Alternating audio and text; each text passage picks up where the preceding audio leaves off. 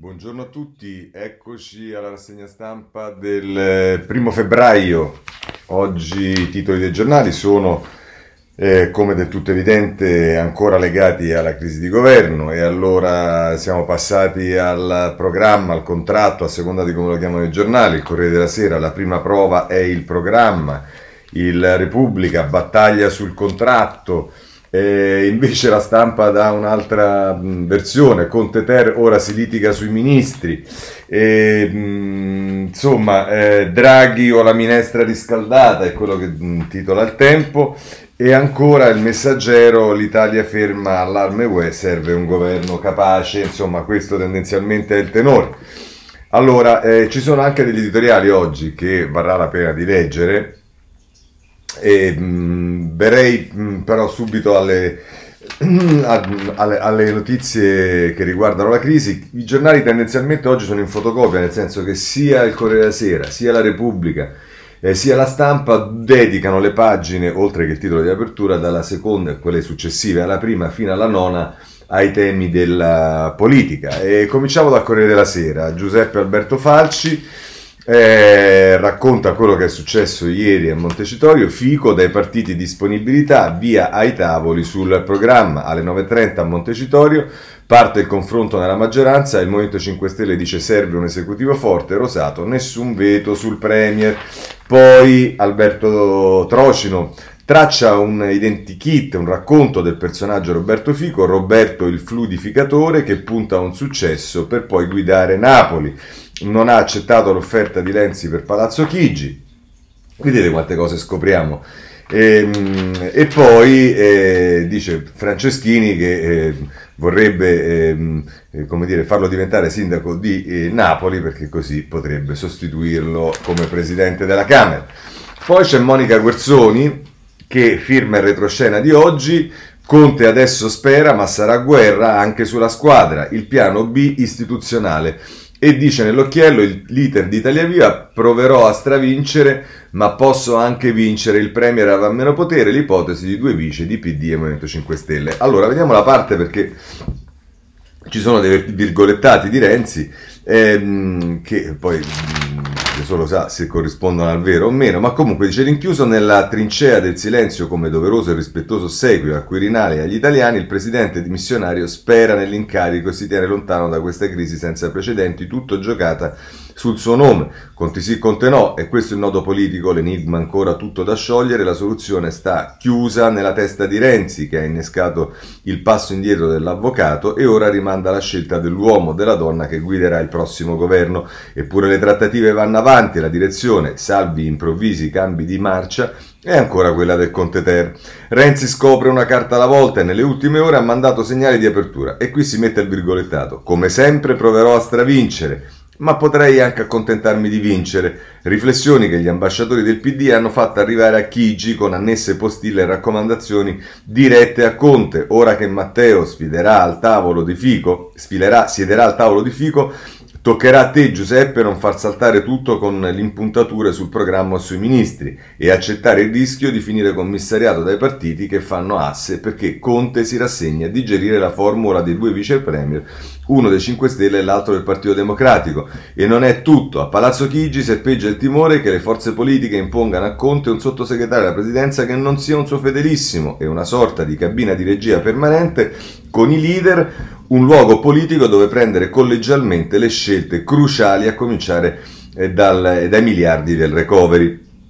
E vabbè, insomma, eh, qui eh, poi si continua su questa cosa, ma insomma, volevo leggervi la parte che riguardava le frasi attribuite eh, a, a, Renzi. Se poi andiamo nelle pagine successive, nella pagina 4, ehm, eh, si parla di quelli che sono i temi che in particolare potrebbero essere quelli che dividono le varie forze politiche. Fondi Unione Europea, grandi opere, giustizia, i temi che dividono gli alleati. Renzi gioca la sua partita, il MES c'è ma non è più un out-out, con il PD diverse affinità. Sul proporzionale l'asse è Movimento 5 Stelle e Dem.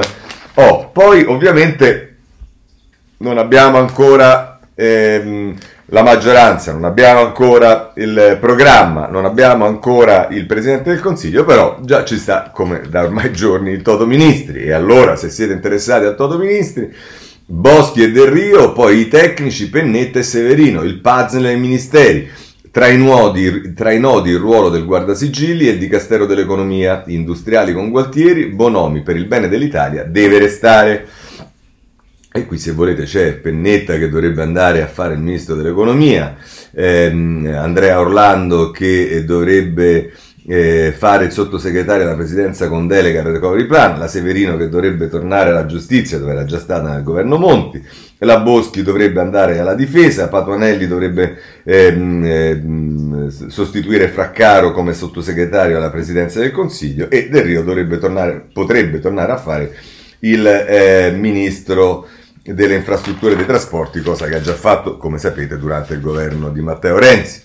Eh, vi segnalo, ve lo segnalo soltanto perché ancora va avanti la storia del, del, del, mm, della, della, della, trasmissione fatta da Renzi in Arabia Saudita e oggi c'è il commento di Paolo Lepri che dice quel racconto fantasioso di un'alleanza con il regime di Riyadh e fa riferimento anche alle risposte che ieri, se non erro, Renzi ha dato alla intervista che gli ha fatto Maria Teresa Meri. Ma poi c'è chi si occupa dei responsabili che sono andati un po' sono un po' caduti, diciamo, e, ed è Fabrizio Roncone, sempre con il suo stile molto puntuto ma anche molto divertente. I responsabili, nel loro piccolo, tra parentesi, adesso dettano le condizioni. Siamo il partito di Conte, Merlo.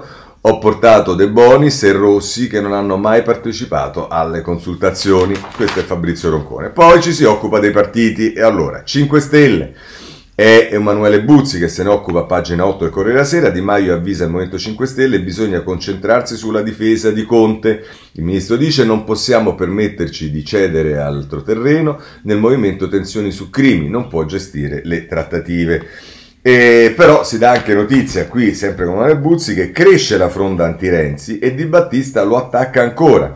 Più di 20 ribelli alla riunione online, oltre 14 senatori escono allo scoperto alcuni deputati. Bene, cosa dice Buzzi? Tra l'altro andiamo avanti determinati, la fronda anti-Renzi del movimento non si rassegna, anzi rilancia e cerca di organizzarsi con un programma e una strategia comune da portare avanti fino alla fine.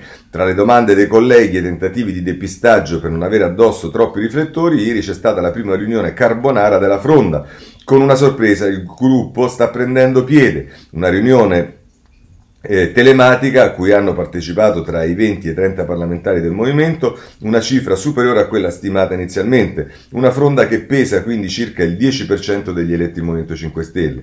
Tra i partecipanti non solo i due gruppi di senatori, i sette irriducibili antirenziani e i sette possibilisti ma con paletti ferrei, ma molti deputati che sono usciti allo scoperto come Rafael Raduzzi, Alvise Maniero, Jessica Costanzo e Francesco Forciniti. Gli occhi sono puntati soprattutto sulla pattuglia dei senatori decisivi per la tenuta della maggioranza a Palazzo Madama.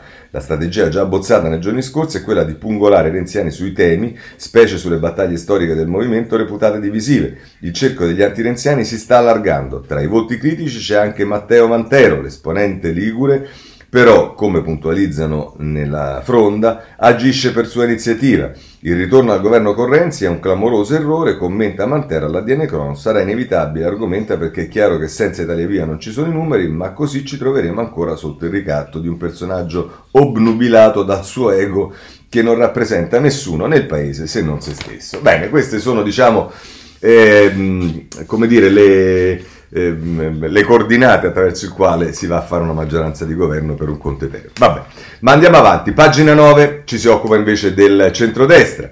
Salvini, governo dei migliori? Non con questi. Il leghista, dopo le parole del leader di Forza Italia, con Fico una manfrina, in Parlamento ci sono i peggiori, vogliono solo tirare a campare.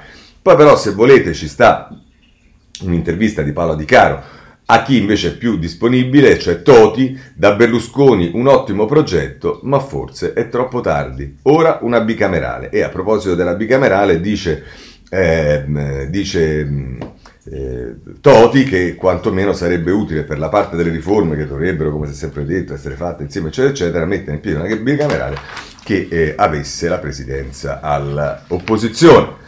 Va bene, questo mi pare che sia eh, il quadro di quello che viene delineato sul eh, Corriere della Sera. Repubblica la affronta così, a pagina 2, dalla giustizia al MES la sfida sul contratto e domani il Premier.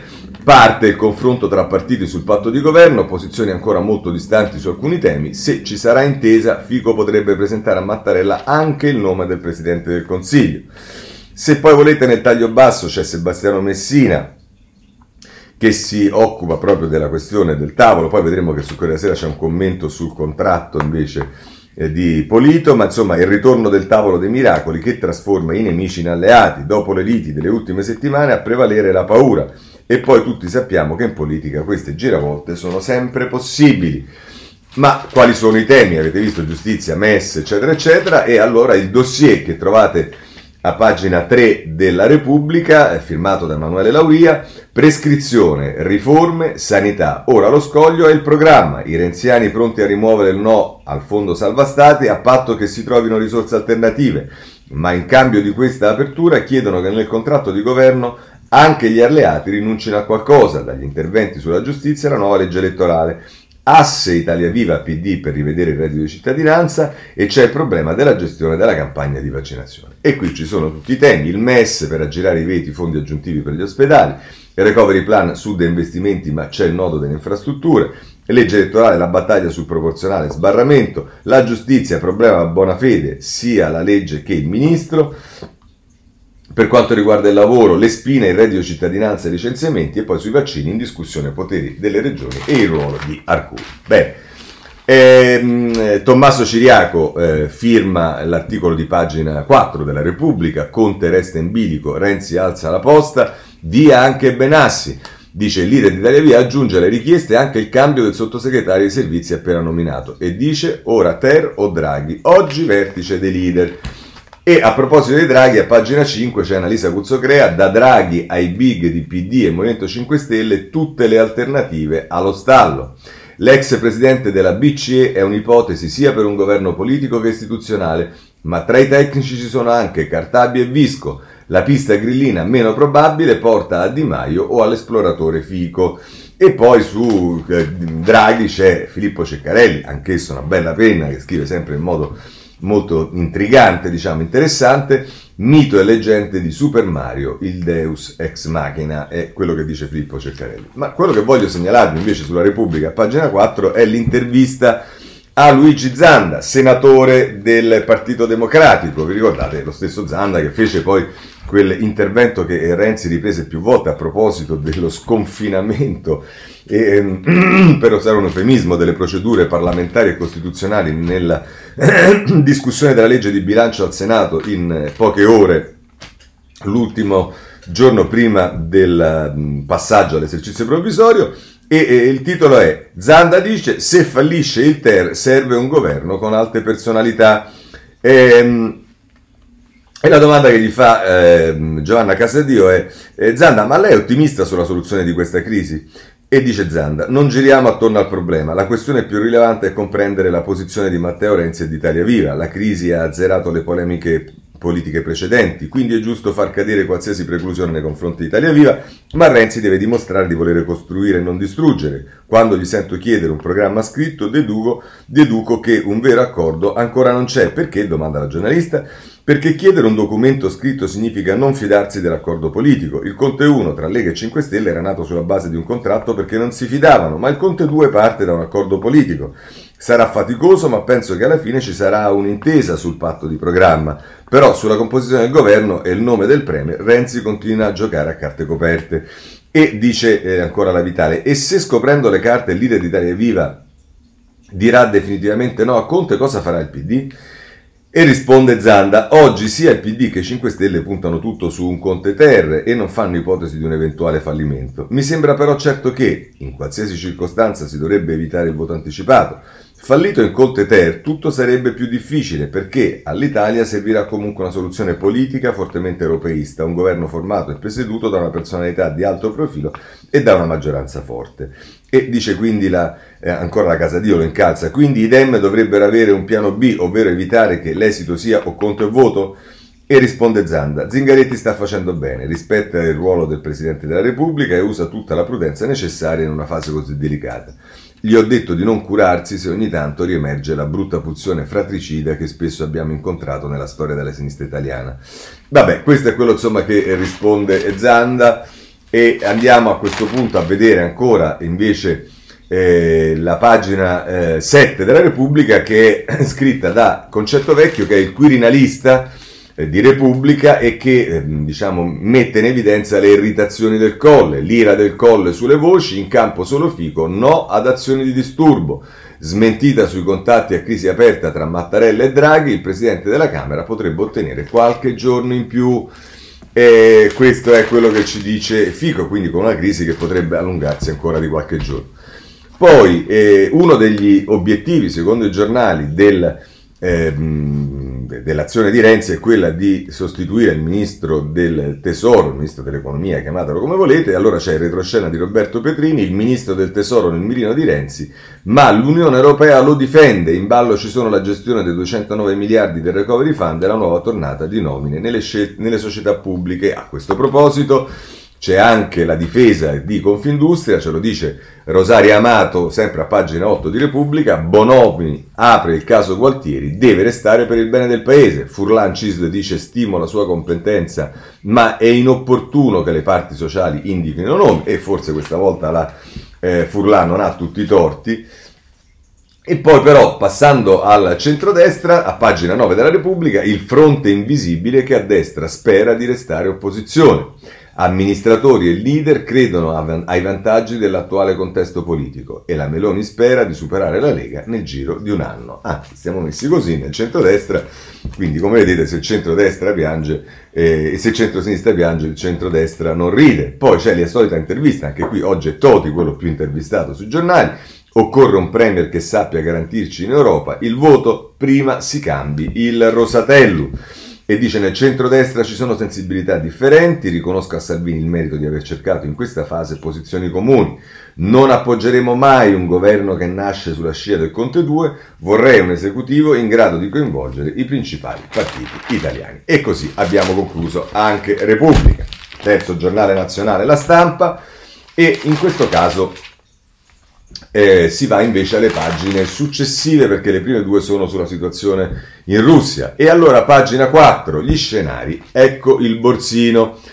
Si tratta sul programma, Fico riunisce i leader, ma c'è il nodo Gualtieri, Renzi, in caso di Conte Ter, Panetta o Ruffini all'economia, sospetti PD, 300 nomine in vista, l'ex premier vuole un ruolo. E insomma, questo dicono ehm, eh, Nicolò Carratelli e Ilario Lombardo. Oggi è il giorno in cui il Conte Ter nasce o muore, PD, Movimento 5 Stelle e Leo, neonato gruppo dei responsabili tutti i partiti che sostengono la maggioranza uscente, tranne Italia Viva, chiedono di accelerare e di chiudere un accordo sul programma entro la giornata. Roberto Fico è atteso per domani sera al Quirinale, dove riferirà l'esito del, ma- del mandato esplorativo a capo dello Stato. Questo vuol dire che il Presidente della Camera ha a disposizione la quasi totalità di un'altra giornata per definire l'ultimo miglio delle trattative, quello più importante dove si discuterà della squadra dei ministri e si capirà se Matteo Renzi riuscirà ad affossare o meno Giuseppe Conte. Il ragionamento del leader di Italia Viva è semplice, o cambia il Premier o cambia il Ministro dell'Economia. Se non riuscirà a realizzare il suo obiettivo, eh, chiudere la crisi di governo portando l'ex presidente della Banca eh, Centrale Europea Mario Draghi a Palazzo Chigi, l'ex rottamatore chiederà di sostituire il titolare del Tesoro Roberto Gualtieri.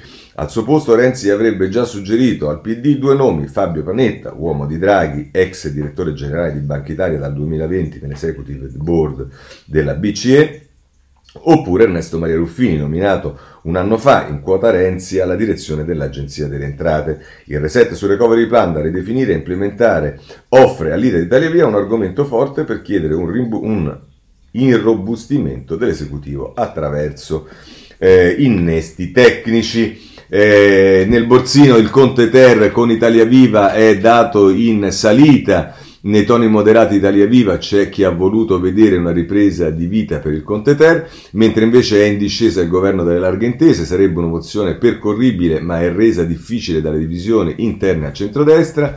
Anche il Conte Ter con i responsabili è in discesa, la strada della caccia ai responsabili per sostituire Italia Via sembra essere definitivamente chiusa.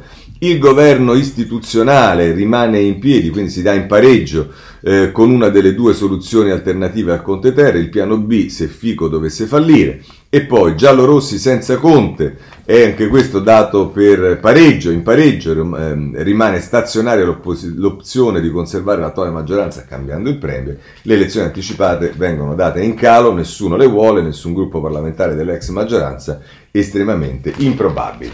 Oh, poi ci sta pagina 5 cosa chiedono i partiti, la sfida per scrivere il patto si gioca su un dilemma chiave. Modificare o riscrivere del tutto il piano per i fondi europei e qui è Luca Monticelli che eh, si occupa delle varie posizioni dei partiti e se volete lo trovate a pagina 5 del, eh, della stampa. Oh, poi adesso a pagina 6, ora diciamo io voglio bene a tutti per carità, adesso non ma noi ci abbiamo avuto in, in, in tutti questi giorni, mh, eh, ogni tanto si alzava un esponente del Partito Democratico, da quelli più in alto, almeno dal punto di vista formale, Zingaretti, Bettini che è il segretario, come sappiamo, di, di sostanza, perché poi eh, Orlando e compagnia bella. Ma oggi leggere un'intervista a Deborah Serracchiani, che per carità sarà la vicepresidente del partito, eh, eh, tutto quello che volete e via dicendo, ma insomma adesso che anche la Serracchiani ci debba dire che cosa dobbiamo fare o non dobbiamo fare, francamente appare non solo surreale ma anche un po' fastidioso. Comunque il titolo è A Matteo dico basta con il tatticismo, intese strutturali con i 5 Stelle, vedremo, cioè la Serracchiani dice a Renzi basta con il tatticismo. Va, eh, ragazzi bisogna abituarsi a tutto, anche a questo, sono tempi moderni affrontiamoli con eh, tranquillità, serenità e anche un po' di umorismo che non fa male. E la vicepresidente del Partito Democratico, il Premier Conte è un punto di sintesi ed equilibrio, noi non auspichiamo le elezioni anticipate ma trovare un governo forte e solido, giochiamo tutti a carte scoperte e come no, infatti lo vedremo dopo eh, su quello che, ecco, lo vediamo subito nel taglio basso con Alessandro Di Matteo come si gioca a carte scoperte. E infatti il titolo dell'articolo in taglio basso della pagina 6 di La Stampa è Il PD aspetta le mosse di Italia Viva, ma si spacca su Bettini. Decide lui la nostra linea? E insomma, meno male che qualcuno si sta svegliando.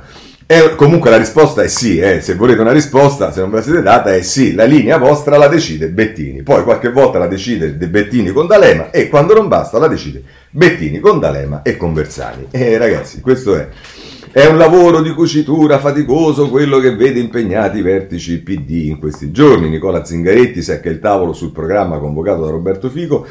Servire, dovrebbe servire a mettere al riparo Giuseppe Conte dalle incursioni di Matteo Renzi e nelle telefonate tra Dario Franceschini e il leader di Italia Viva si starebbe anche già parlando dei ministeri più importanti dall'eventuale Conte Ter. La strategia di accerchiamento prevede che si trovi innanzitutto un'intesa di massima sul patto di legislatura, in modo da rendere poi molto più complicato poi dire no a Conte. Ma la verità è che Renzi ha ormai abituato tutti ai suoi scarti improvvisi e il vero timore è che il leader d'Italia Viva possa giocare duro proprio al tavolo del programma, andando a provare a provocare su temi sensibili un Movimento 5 Stelle che già fatica ad accettare una nuova alleanza con chi ha tradito. Il PD porterà al tavolo i sei punti illustrati sabato da Zingaretti dopo il colloquio con Fico ma il vero problema è capire quali mosse deciderà di giocare il leader di Italia Viva. Un parlamentare Dem spiega che in queste ore sono di nuovo intensi contatti con i colleghi renziani, assicura che molti di loro sono ancora in grande sofferenza e non accetterebbero un nuovo strappo dal leader. Insomma, la convinzione, o forse la speranza, che Renzi non può permettersi di rompere di nuovo. Forse anche per questo ieri Goffredo Bettini è tornato ad evocare le elezioni in caso di fallimento delle trattative per il Conte Ter. Guarda caso esattamente il contrario di quello che va ripetendo il leader di Italia Viva per rassicurare i suoi. Il problema è che l'avvertimento di Bettini in realtà non piace nemmeno a buona parte dei gruppi parlamentari PD, ma va frutto delle liste elettorali definite da Renzi quando era ancora segretario. A uscire allo scoperto ieri è stato Alfredo Bazzoli della corrente degli ex renziani, a nome di chi parla Bettini, di se stesso, segretario facente funzione, ma a pensarla così sono in molti, ammette un deputato dell'area della maggioranza. Soprattutto il problema è che Renzi oggi potrebbe cercare l'incidente su temi, a cominciare da giustizia e reddito di cittadinanza, spie- spie- spingendo Movimento 5 Stelle a rompere e non accollandosi così la responsabilità. Movimento 5 Stelle, insiste il parlamentare PD, proverà a rivendicare le sue battaglie storiche al tavolo e Italia Viva potrebbe provocare un fallo di reazione chiedendo di abolire il reddito di cittadinanza o impuntandosi sulla giustizia. E anche sul MES, nonostante le rassicurazioni, vogliamo vedere se davvero sarà così disponibile come ha detto. Ma, spiega ancora, noi non diciamo che vogliamo le elezioni. È chiaro però che non potremo fare un governo con Meloni e con Salvini e con Forza Italia, con cui si potrebbe dialogare, non lo farebbe il Movimento 5 Stelle. Quindi se non c'è il Conte Terry, il rischio è che alle elezioni ci si finisca perché non ci sono altre soluzioni. Se si vuole un accordo ci sono le condizioni, altrimenti chi rompe se ne assumerà la responsabilità. Virgolettato ignoto, ma insomma questo è il quadro. Poi eh, Federico Capurzo si occupa del Movimento 5 Stelle.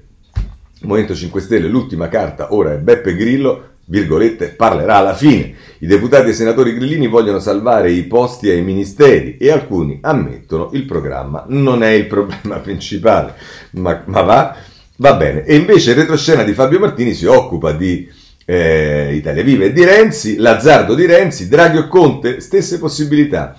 Al diciottesimo giorno di crisi per il leader Italia Viva, la partita è aperta tra gli scenari, l'avvocato del popolo, PD o Movimento 5 Stelle, l'ex capo della BCE. Vabbè, questa è una cosa che già abbiamo, vi- già, già abbiamo visto e, ehm, e, mm, direi che possiamo chiudere qui la partita sul, sulla stampa. Il giornale, eh, il giornale inizia a pagina 6 a occuparsi della crisi politica. Eh, Fico si allarga con i tavoli tecnici, fa un passo avanti nel Toto Premier, scrive il Pasquale Napolitano. La mossa di avviare subito il confronto sui temi rimette insieme i cocci della maggioranza, ma non scioglie il nodo dell'incarico. Il presidente della Camera può diventare la figura di sintesi. Questo a pagina 6. A pagina 7 invece è Domenico Di Sanzo che ehm, la tela di Penelope di veti e controveti che compromette il tristi Giuseppe. Nel cronoprogramma da stilare ci sono troppi elementi divisivi, dal MES al reddito di cittadinanza e giustizia. Il risico dei nomi per Palazzo Chigi, dall'esploratore Fico alla Cartabia. E poi ci si occupa con Paolo Bragalini anche di Conte, Conte in crisi di nervi paga pure sondaggi per restare al potere, il Premier osserva le consultazioni da esterno col timore di essere scalzato da Fico e Draghi. E ieri a questo proposito tra l'altro c'è qui un intervento di, del senatore Cangini di Forza Italia che dice crisi lampo, italiani presi in giro. In effetti, insomma, non è che sono stati presi in giro, però la crisi ha chiesto tempi sicuramente maggiori di quello che si diceva all'inizio, eh, pilotata Ehm, vabbè. Oh, segnalo che sul tema dei sondaggi che sarebbero stati pagati dalla Presidenza del Consiglio non per monitorare l'azione del governo e via dicendo, che peraltro adesso essendo dimissionario eh, non, non, non, si potrebbe fare, ma eh, sono stati invece commissionati per valutare ancora il gradimento del Presidente del Consiglio. E ieri Michele Ansaldi, come suo solito, con grande attenzione, si è dedicata a questo. Poi, a pagina 9, la farsa della fronda Movimento 5 Stelle si scannano per le poltrone. Domenico Di Sanzo ancora che scrive: Voci di palazzo, Conte ha promesso ai dissidenti un posto nella sua lista, ma in tanti già si sfilano. Eh, segnalo eh, sulla, sul, sul, sul, giornale a pagina 9 Renzi Bin Laden. Eh, travaglio in tv scatena Italia Viva. Travaglio nel riquadro, vabbè, eh, eh, su Re 3 ha paragonato Matteo Renzi a Bin Laden. Giorni fa aveva inviato, invitato i lettori del suo giornale a sputare su una foto del leader di Italia Viva. Io mi auguro che Renzi lo quereli, perché questo signore al servizio di Casalino ha oltrepassato il segno, è il tweet dell'esponente Italia Viva Rita, Leonardi, che, lo, sost- che eh, lo stesso Matteo Renzi ha rilanciato. Su Re 3 Travaglio invitato in qualità di sostenitore di Conte, paragona Renzi al terrorista Bin Laden, con un rancore che non dovrebbe avere nulla a che fare col servizio pubblico. Se non arrivano prese di distanza da Conte, per me andrebbe interrotta qualsiasi eventuale trattativa di governo, rilancia il deputato di Italia Viva Michele Ansaldi. Ma eh, ragazzi, il travaglio è questo, tanto diciamo... Eh, poi, poi, i risultati anche di questo eh, lavoro eh, arrivano perché il fatto vende meno copie, perché comunque eh, un po' di cause per diffamazione le sta cominciando a pagare e ci vuole pazienza, ma anche travaglio. Ehm, eh, pagina 10 del giornale, Confindustria Birna Guattieri, all'economia bisogna confermarlo, questo l'abbiamo, ehm, eh, lo abbiamo spe- l'abbiamo visto, e poi il centro-destra si schiera contro il bis giallo-rosso, Berlusconi dice hanno fallito, il leader ribadisce la necessità di un, di un esecutivo di altro profilo, pressing della Meloni al voto. Eh, va bene, questo è quello che ci dice il, ehm, eh, il giornale. Ora andiamo a vedere il domani che titola in prima pagina c'è la crisi di governo e l'Italia riapre tutto mentre eh, gli altri ehm, chiudono. Ehm, ma andiamo sul tempo perché il tempo eh, prima pagina, Draghi o la minestra riscaldata. Il presidente incaricato prova a mettere tutto intorno al tavolo, ma l'accordo è davvero lontano. PD e Movimento 5 Stelle arroccati su Conte e su una squadra che ha fallito. Matteo Renzi così non dirà sì. Spunta un governo di salvezza guidato dall'ex numero 1 della BCE con il centrodestra non ostile. Franco Bechis che ci dice questo. E, mm, e, e mm, trovate a pagina 3 eh, Daniele De Mario Testa a testa Conte Draghi, se fallisce il tentativo di figo per il Ter dell'avvocato, l'ex presidente BCE in poll per Palazzo Chigi. Eh, oppure Franco Bexi, appunto quello che abbiamo visto già in prima pagina, l'alternativa alla solita minestra riscaldata. Poi il tempo pubblica la foto della Maria Rosaria Rossi che è andata eh, con la delegazione dei, mh, come si chiama, di europeisti e compagnia bella alle consultazioni con eh, Fico eh, con una sciarpa rossa e va bene, poi a pagina 5 Conte pensa solo alla salvarsi, un premier di gomma che non ha risolto alcun nodo politico né da sovranista né da europeista, eh, l'avvocato Salvo Intese sempre disposto a favorire i poteri forti, le banche Benetton, ArcelorMittal e Travaglio e Company stanno zitti, è Paragone che scrive poi... E qui a pagina 6 del Tempo si parla della posizione con Gaetano Mineo del Cavaliere che si tiene le mani libere, frecciata agli alleati larghe intese, non abbiamo bisogno dell'autorizzazione di nessuno. Il riferimento all'esecutivo Lega Movimento 5 Stelle, anche in quell'occasione Salvini non ebbe il nostro permesso e infatti fu un errore. Ehm, e poi eh, questo diciamo eh, è quello che eh, il tempo ci dice, ci abbiamo anche libero. Ehm, vabbè, a parte Antonio Socci, tutti in ginocchio dal dio Draghi, vabbè, ma questo diciamo... E a pagina 2, Conte in sospeso, giallorossi e renziani litigano sugli incarichi, nelle trattative di Fico si finisce a discutere di posti, Italia Viva vorrebbe prendersi il Viminale per metterci rosato e piazzare la bella nuova al lavoro, Confindustria blinda Gualtieri, oggi braccio di ferro su reddito cittadinanza e prescrizione. E poi ci dice Fabio Rubini, a differenza di quello che abbiamo visto da altre parti, che la rivolta dei grillini è già finita, ha cancellato il vertice segreto dei dissidenti, ma da Morra alla Lezzi cresce il malumore interno.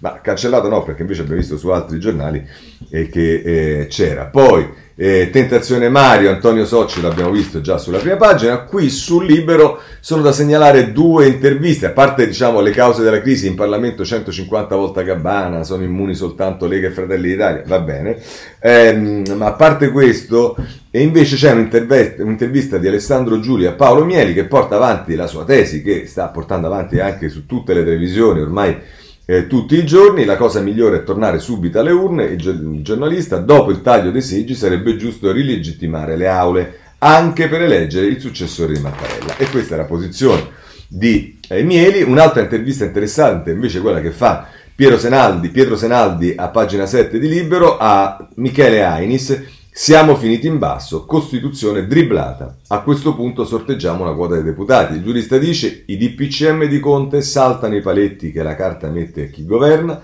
i comitati scientifici, foglie di fico eh, della politica.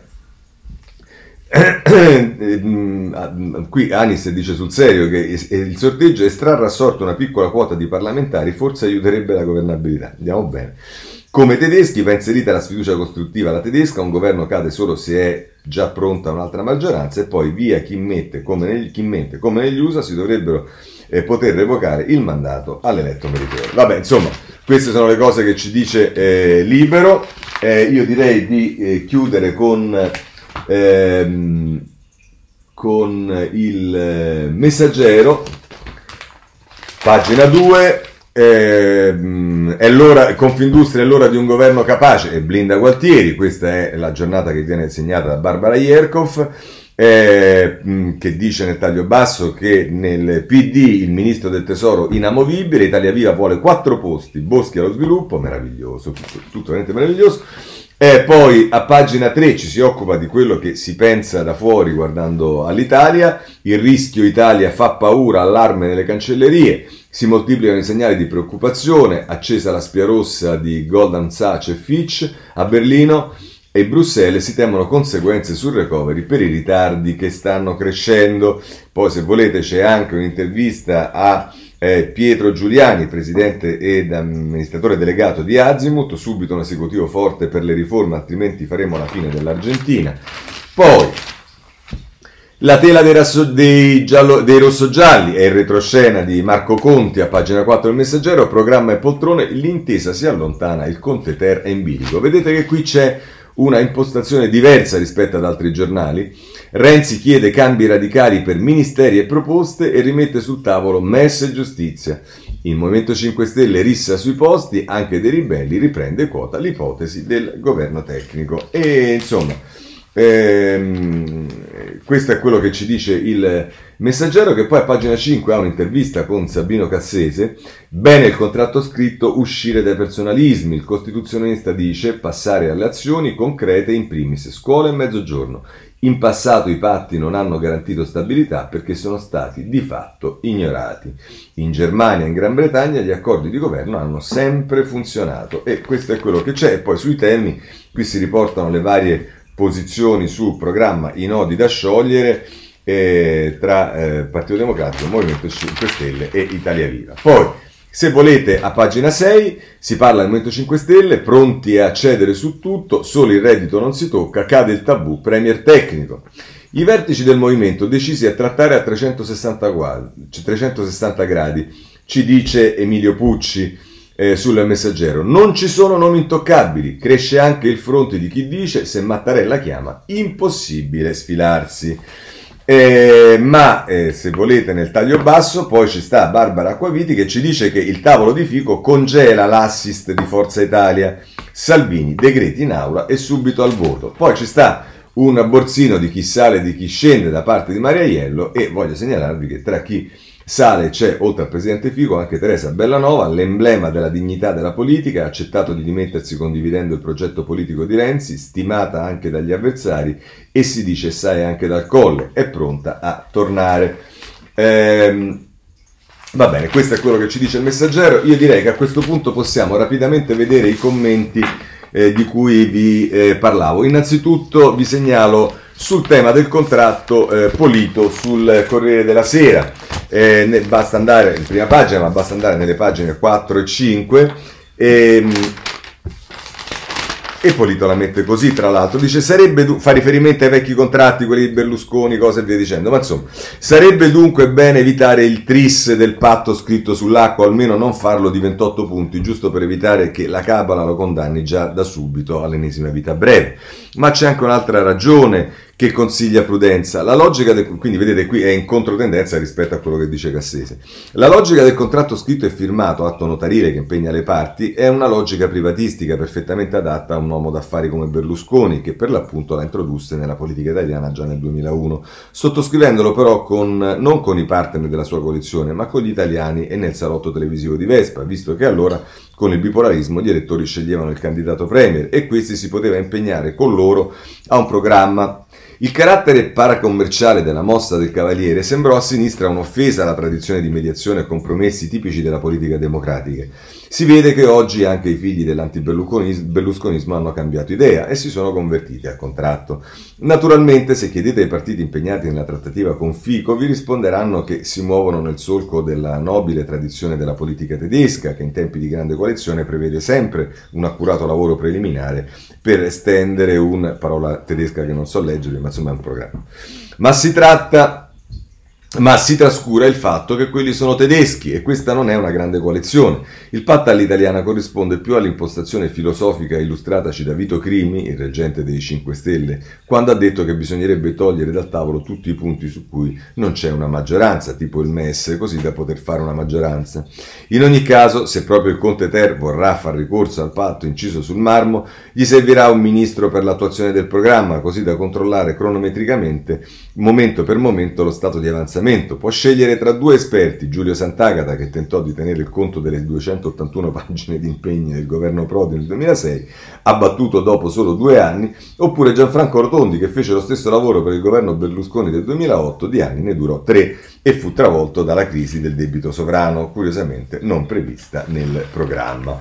E, questo è quello che eh, scrive eh, Polito a proposito del... Eh, eh, del contratto, ma ehm, eh, a proposito diciamo, dei temi voglio segnalarvi anche Cerasa sul eh, foglio perché Cerasa fa riferimento anche alle cose divisive, insomma consultazioni, cercasi maggioranza contro il circo mediatico giudiziario perché Cerasa individua un tema in particolare eh, sul eh, programma che eh, è quello che poi ha una storia nel nostro paese, cioè quello della giustizia. Dice Cerasa, nel grande romanzo della scazzottata tra Giuseppe Conte e Matteo Renzi c'è una storia nella storia che merita di essere raccontata e che riguarda un tassello non rilevante del mosaico della crisi di governo.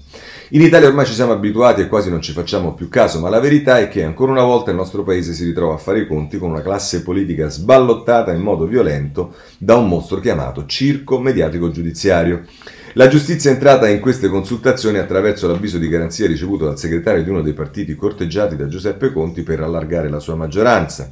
Il PM Gratteri il PM che ha indagato Lorenzo Cesa, Nicola Gratteri, ha respinto l'accusa di aver avviato un'inchiesta a orologeria affermando che, virgolette, fino all'altra sera gli ho sentito dire in tv che lui e l'UDC non sarebbero entrati nella maggioranza. Quindi questo problema non si è posto. Se ora qualcuno vuole sostenere il contrario lo faccia, ma io l'ho sentito con le mie orecchie dimostrando, dice giustamente Cerasa, che lo sconfinamento della magistratura nell'ambito della politica è diventato ormai così naturale al punto che un, PD, un PM considera normale giustificare le tempistiche della propria iniziativa giudiziaria facendo riferimento alla situazione politica del paese. Aggiungo a quello che si dicono in tv i diversi esponenti politici, ma questo lo aggiungo io. Andiamo a, finire, a vedere come chiude Cerasa il suo articolo. Dice, c'è entrata, sempre la giustizia, attraverso l'avviso di garanzia ricevuto da Nicola Zingaretti, il governatore del Lazio e segretario del PD, indagato per abuso d'ufficio nell'ambito di un'indagine relativa ad alcune nomine delle ASL. E, ehm, dice, ma c'è entrata soprattutto attraverso il detonatore finale della crisi, che ha coinciso con la scelta di Giuseppe Conte di dimettersi per evitare di essere sfiduciato con il voto alla relazione sulla giustizia che avrebbe dovuto portare in Parlamento alla fine della scorsa settimana il ministro Alfonso Bonafede, Bonafede, che anche grazie alla riforma fortissimamente voluta dal Movimento 5 Stelle che ha abolito la prescrizione dopo il primo grado di giudizio, nel corso dei mesi è diventato uno dei simboli del nuovo giustizialismo italiano. Non è la prima volta, come abbiamo detto, che un governo entra in fibrillazione sui temi della giustizia e poi qui si fa tutto il racconto di quello che è stato Mastella mm, mm, con Prodi, invece prima Berlusconi e compagnia bella e poi chiude così. L'elemento interessante di questa crisi, se ci si pensa, è che per la prima volta nella storia recente del nostro paese c'è un governo che cade non per una vittoria del giustizialismo, ma per una triangolazione dei nemici del giustizialismo. E per una strana geometria della politica, oggi sono proprio coloro che hanno soffiato per anni sul fuoco del giustizialismo, il Movimento 5 Stelle, ad avere bisogno dell'aiuto e dei voti degli stessi politici che hanno sistematicamente provato a sputtanare negli anni. Capita così che il Movimento 5 Stelle sia costretto a trovare un modo per far pace con lo stesso Matteo Renzi che negli anni ha contribuito a demonizzare Capita così che il Movimento 5 Stelle sia costretto a trovare un modo per portare dalla parte della propria maggioranza i parlamentari provenienti dal partito del non più odiato Berlusconi Capita così che il Movimento 5 Stelle sia costretto a trovare un modo per portare dalla propria parte gli ex compagni di partito di Nunzia di Girolamo, Gulp, Gulp, il senatore del partito di Cesa, Gulp, i voti del partito di Lupi, Gulp, i parlamentari vicini a Mastella, compresa la moglie, Gulp. Nelle prossime ore capiremo probabilmente quale sarà la destinazione e il destino della crisi di governo, ma a prescindere da quello che sarà l'esito naturale della crisi, è possibile trarre una lezione che sarà utile tenere a mente. Fino a quando l'Italia non saprà scegliere tra il metodo Montesquieu, separazione dei poteri, e quello Rousseau, gogna modello Travaglio, l'Italia sarà un paese destinato ad essere costantemente in ostaggio dei nuovi vecchi professionisti del circo mediatico giudiziario. Questo è, è Cerasa sul eh, foglio, ma abbiamo altri, eh, sulla crisi di governo abbiamo altri due ehm, eh, editoriali che voglio leggervi. Il primo è quello di eh, eh, Ezio Mauro sulla Repubblica, il titolo in prima pagina è Il fantasma dell'opera, prosegue a pagina 25, andiamo subito a prenderlo. E Mauro, tra l'altro, scrive. E, mh, vabbè, c'è tutta un'analisi precedente che non abbiamo tempo di leggere. Sembra dunque a prima vista che la discussione sia oggi sulle urgenze del paese e che su questo si possa e si debba trovare un'intesa. In realtà la figura del prossimo capo del governo ingombra la scena come il fantasma dell'opera dall'inizio alla fine del negoziato, contiene la soluzione della crisi o la pietra d'inciampo decisiva.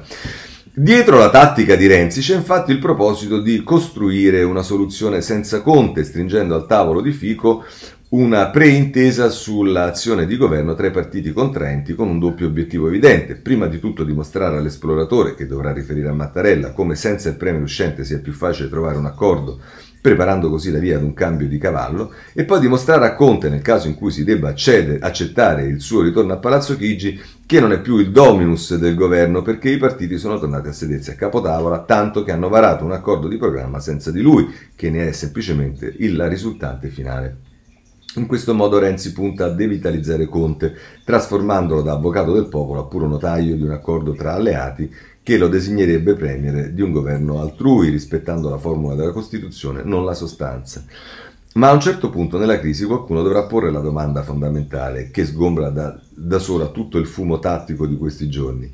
Che cosa si sta costruendo? Un accordo di tregua armata tra rivali o un governo per il paese? E soprattutto che respiro, che spazio, che prospettiva e dunque quale destino dovrà avere questa coalizione che tenta di nascere? È o non è l'unico spazio riformista oggi possibile in un paese che ha un bisogno urgente di riforme indispensabili anche per attivare 209 miliardi di recovery plan? Qui mi permetto di rispondere io a Mauro, no! A parte che un'alleanza Movimento 5 Stelle e PD ha dimostrato nei fatti di avere assai poco di, dire, idealità riformiste e poi non è certamente l'unica possibilità e opzione politica per recuperare il riformismo liberale, laico, eh, che radicale, che eh, almeno ad alcuni di noi, a molti di noi interessa. Quindi, eh, vabbè, ma andiamo avanti. Ed è o non è l'unico campo praticabile per un governo europeista e di impianto occidentale di fronte all'attrazione che le democrazie liberali esercitano anche sulla destra di casa nostra? È dalle risposte a questi interrogativi che dipende l'esito della crisi, la sua qualità, la responsabilità del leader, non da altro.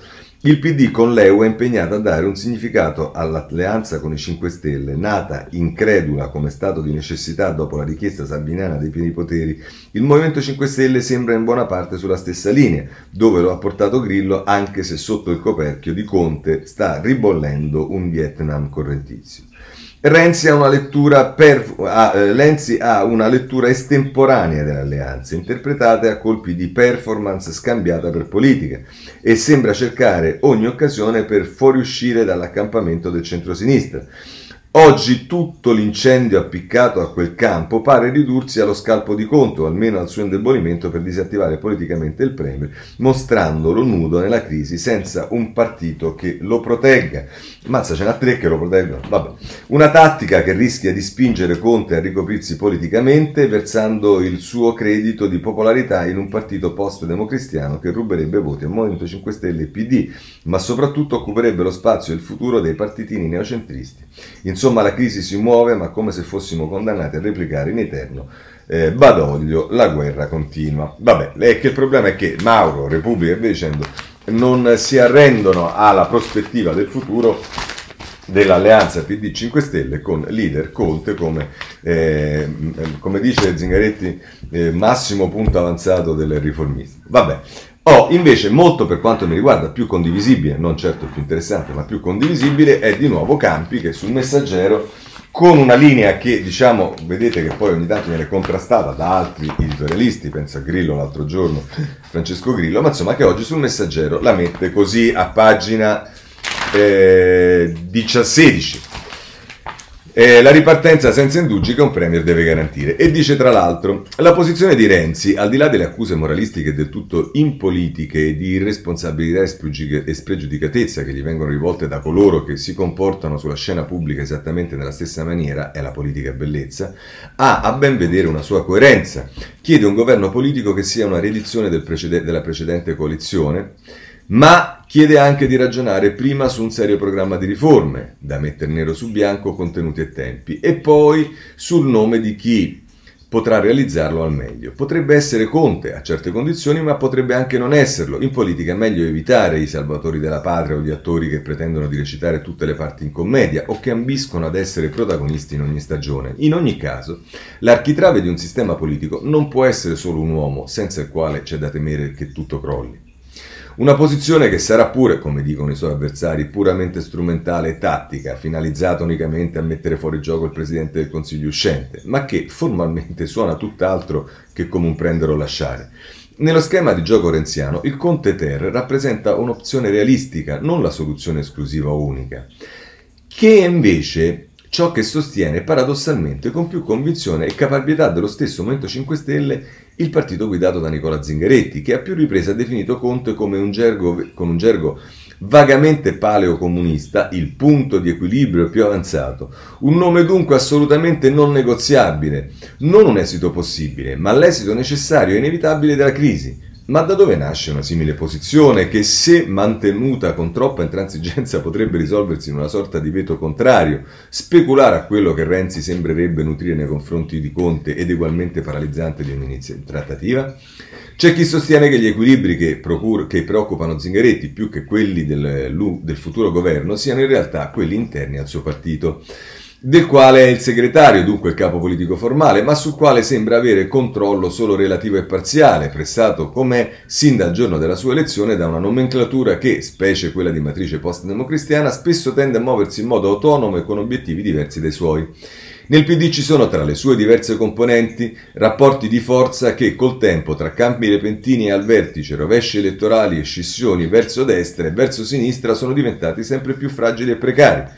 Nei suoi ranghi non c'è nessuno, oggi più che mai, in grado di imporre una linea d'azione unitaria e condivisa, così come si fatica a capire quale sia il suo orizzonte politico-culturale se si eccettua un europeismo spesso acritico e al limite dell'ortodossia ideologica. In questo, in questo quadro, Conte ha finito per diventare il garante esterno in quanto estranea alla sua storia, alle sue dinamiche e ai suoi conflitti di potere di un partito altrimenti in crisi di identità e, finita malamente la stagione eroica del riformismo assalto renziano, senza più una chiara strategia politica. Ricordiamoci che Zingaretti, dopo la fine del governo giallo-verde, voleva le elezioni anticipate e che la nascita dell'esecutivo giallo-rosso, guidato per l'appunto da Conte, gli fu praticamente imposta da Renzi, da alcune componenti del suo stesso partito, dai grillini e infine dal Quirinale. Ma la prospettiva Conte è anche colui eh, che, favorendo la convergenza sempre più strategica tra democratici e grillini grazie alla comune esperienza di governo e mettendosi alla guida di un campo politico in senso lato progressista, una coalizione che potremmo definire i democratici e 5 Stelle, potrebbe consentire al PD, quando presto o tardi si tornerà alle urne, di tornare ad essere elettoralmente competitivo come eh, contro le cosiddette destre. Qualcuno sostiene che questo esito, più che metamorfosi della sinistra italiana, potrebbe rappresentare la fine nemmeno tanto gloriosa, ma questa è un'altra storia. Insomma, Difendendo a spada tratta Conte più che difendere gli interessi d'Italia e degli italiani, il PD sembra aver imboccato la difesa d'oltranza dei propri traballanti equilibri interni, di una congiuntura che gli ha consentito di essere forza di governo pur avendo nella sostanza perso le elezioni politiche del 2018 e delle sue future strategie politiche elettorali. Una posizione legittima per carità, a condizione che ad essa non si finisca per sacrificare quello che è al momento l'interesse cogente del Paese, così come espresso in questi giorni da tutte le sue diverse componenti sociali e democratiche, avere al più presto un governo che sia autorevole, stabile e capace di realizzare tutte quelle riforme che il Capo dello Stato, al momento di consegnare il mandato esplorativo al Presidente della Camera, ha indicato come necessarie e, incompre- e improcrastinabili. Il problema, e su questo Renzi, per quanto strumentale possa essere considerata la sua posizione, ha ragione da vendere, non è il nome del futuro inquilino di Palazzo Chigi, ma la qualità del programma che si riuscirà a mettere a punto, la qualità della squadra chiamata a realizzarlo, la chiarezza degli impegni assunti dai diversi partiti intenzionati a far rinascere la precedente coalizione.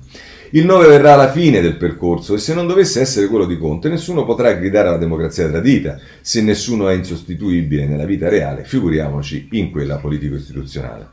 Questo per quel che riguarda la soluzione alla quale si sta lavorando in queste ore di un esecutivo politico. Ma se le difficoltà, oltre veti incrociati pro o contro Conte, dovessero riguardare anche il programma e la disponibilità a collaborare con gli ex alleati di questo o quel partito, considerato altresì il fallimento dei tentativi fatti per trovare in Parlamento pattuglie di cosiddetti responsabili, sarebbe bene saperlo al più presto, in modo da dare al Presidente Mattarella la possibilità di sondare altre formule di governo, altre maggioranze e altre soluzioni istituzionali, sapendo che anche in questo caso, prima di ogni nome, conterà la chiarezza sulle cose da fare e la volontà di farle presto e bene. Questo è Campi sul eh, messaggero. Direi che possiamo chiudere qui eh, i commenti. Vi segnalo per quanto riguarda i commenti, sarebbero interessanti ma non ho il tempo di leggerlo. Eh, Maurizio Ferrara sul Corriere della Sera in prima pagina si occupa del recovery fund e dice quanto è importante e dovreste leggerlo perché ci sono tutte le critiche che noi abbiamo fatto e dice Ferrara questi stanno parlando di politica, di chi stai facendo dovrebbero occuparsi del recovery che non funziona per quello e la, la crisi si, dove, si, sarebbe dovuta aprire per, su questo eh, chissà su che cosa si è aperta invece la crisi ma c'è sempre da segnalare eh, Francesco Bruno sul ehm, eh, scusate, Elsa Fornero sulla stampa che si occupa anche qui del recovery fund e di quelle che sarebbero le cose urgenti da fare, mette in evidenza che le politiche assistenziali che sono state fatte, mentre per la crescita, per il lavoro ce ne vorrebbero ben altre, bisognerebbe sfruttare il recovery fund. E poi vi segnalo, per quanto riguarda invece il tema del MES, eh, la De Romanis sulla stampa eh, a pagina 21 che dice che bisognerebbe eh, prendere il MES perché aiuterebbe la sanità e poi invece sulla prima pagina del domani come superare lo stallo politico sul MES e i fondi per la sanità e c'è un'alternativa ed è Franco Bruni, è un'alternativa che io non ho capito molto ma perché sono limitato io chiaramente, ma comunque questa c'è. Bene, allora rapidamente le altre cose, intanto vi segnalo sul foglio eh, a pagina prima del, eh, rimaniamo in tema di politica, però interessante, nella prima pagina degli, del, dell'inserto ci si occupa della destra, la destra che manca l'Italia, una buona pagina di Annalisa Chirico che riprende tutta una serie di eh, cose che sono state dette sulla incapacità di giocare ruolo, un ruolo in questa fase della destra, la pandemia che ha cambiato tutto e ora la crisi di governo, il rapporto con l'Europa e la sconfitta di Trump, la leadership e il bisogno di parole e persone nuove, idee e sfide per l'opposizione, un girotondo. Questo è quello che eh, scrive il foglio. Eh, sul recovery vi segnalo il messaggero ehm, a pagina 7, ma anche poi lo vedremo il sole pagina, in prima pagina. Eh, Recovery Sud, ecco i piani, 5 miliardi all'alta velocità, arriva la lista dei progetti che saranno accelerati, ospedali, asili e tempo pieno. Il divario nella durata delle tratte fra treni dal nord al mezzogiorno sarà colmato, questa è la strategia per il rilancio, ci dice il messaggero, il sole in prima pagina ci dice recovery, tre teste per l'Italia divisa, divari territoriali, pagelle su digitale, ambiente e inclusione, metropoli più tecnologie, Pordenone top in riqualificazioni energetiche, il sud in ritardo su giovani, studio e lavoro. Insomma, sono eh, queste le questioni che trovate sullo specifico sul eh, recovery. Eh, se volete libero se la prende eh, con la lotteria degli scontrini, lo fa a pagina 11 e la mette così, eh, lotteria degli scontrini, fesseria con fregatura, nei primi due mesi sarà possibile partecipare solo nel 30% dei negozi, spese previste per 4,7 miliardi, in palio solo 43,8 milioni. Eh, poi, se vogliamo toccare i temi di sofferenza, oggi ci sono articoli che riguardano il turismo, in particolare per quanto riguarda gli hotel, trovate tutto sulla stampa, pagina 13 SOS Hotel 1 su 4 non riaprirà, la pandemia taglia il 90% degli incassi, alberghi in crisi e mm, terminale a Roma e Firenze, mentre va un po' meglio nei piccoli centri. E a proposito di problemi, anche in questo caso prendiamo il sole in prima pagina che ci parla della casa, la casa in crisi, perse 100.000 compravendite, prezzi in bilico, il mercato dice la diminuzione dei rogini nel 2020 da 600 a 500.000 è il preludio di altri mesi difficili, l'81% degli agenti pessimista sul 2021 e dice per quanto riguarda le quotazioni attesi ribassi per abitazione meno 1,6%, 2,5% in meno per gli uffici e 1,9% in meno per i negozi. Ehm, ehm, c'è tutto il tema degli assembramenti, allora Eh, guardate, trovate gli assembramenti, i colori, trovate su tutti i giornali quello che volete, vi segnalo il Corriere della Sera Pagina 10 e 11, strade, piazze, parchi affollati, il CTS attacca i sindaci che fanno assembramenti in tutta Italia, multe per 12.000 euro a Napoli, il ministro Speranza lancia l'allarme, il pericolo non è finito e ci ritroviamo un rischio di ripristinare così tante zone gialle, indovinate che dice che Cesare eh, Cisalghi, eh, che è dell'Istituto di Statistica Medica e Biomedica di Milano, un rischio di ripristinare così tante zone gialle, secondo alcuni indici il contagio è ancora in crescita. E poi e qui se volete ci sta chi riparte e chi no, Milano, Roma, Venezia, Bari, tutto quello che riguarda i gialli, i rossi, gli arancioni, che non se ne può veramente più, come non se ne può veramente più, ma per carità simpaticamente lo dico, dell'ennesima intervista della sottosegretaria Zampa, che perlomeno dovrebbe essere congelata in quanto il governo è nelle l'ordinaria amministrazione, ma evidentemente le interviste della Zampa sono ordinaria amministrazione, e che ci dice resta in città una sconfitta. Adesso serve il pugno duro. E i giovani non hanno ancora capito la gravità. Sulla nuova zona gialla, quella rossa sarebbe più efficace, ma il paese deve poter sopravvivere. Bene, questa è l'immancabile intervista della eh, um, sottosegretaria Zampa. Per quanto riguarda il vaccino, eh, ci sono anche qui notizie un po' eh, di tutti i tipi. Vi segnalo il Corriere della Sera, pagina 12. Eh, da Pfizer all'AstraZeneca 11,2 milioni di vaccini in più, la mossa delle multinazionali dopo lo scontro con l'Unione Europea, Fiumicino e Malpensa tra i centri di somministrazione. Ehm, eh, poi se eh, eh, volete ci sono due interviste, una anche qui immancabile intervista a Ricciardi sul Messaggero e l'altra cosa che invece vi voglio segnalare sul giornale eh, a pagina 3 perché la Lombardia, utilizzando Guido Bertolaso, fa un altro strappo. Corsa ai vaccini, strappo Bertolaso, ora la Lombardia cerca dosi da sola. E dice una via lombarda alle vaccinazioni di massa, sarà questo il compito di Guido Bertolaso, ex capo della protezione civile, in procinto di essere arruolato nuovamente da Palazzo Lombardia per l'ennesima missione impossibile. Ricordiamo Bertolaso è quello che eh, riuscì a fare in poco tempo l'ospedale eh, milanese con fondi tutti eh, privati. Eh, ma a proposito di vaccini, invece voglio, e non solo di, di vaccini, voglio segnalarvi eh, il data room di Michela Gabbanelli, sì, di, scusate, di Milena Gabbanelli e Simona Ravizza sul Corriere della Sera, pagina 13, i poteri e gli errori del supercommissario, Arcuni, il manager che decide ogni fornitura anti-Covid, le FFP2 cinesi comprate via Olanda e pagate il doppio, ignorate le competenze delle centrali acquisti sanitarie. Insomma, un'interessante cosa, ma di Arcuri si occupano eh, anche il domani a pagina 8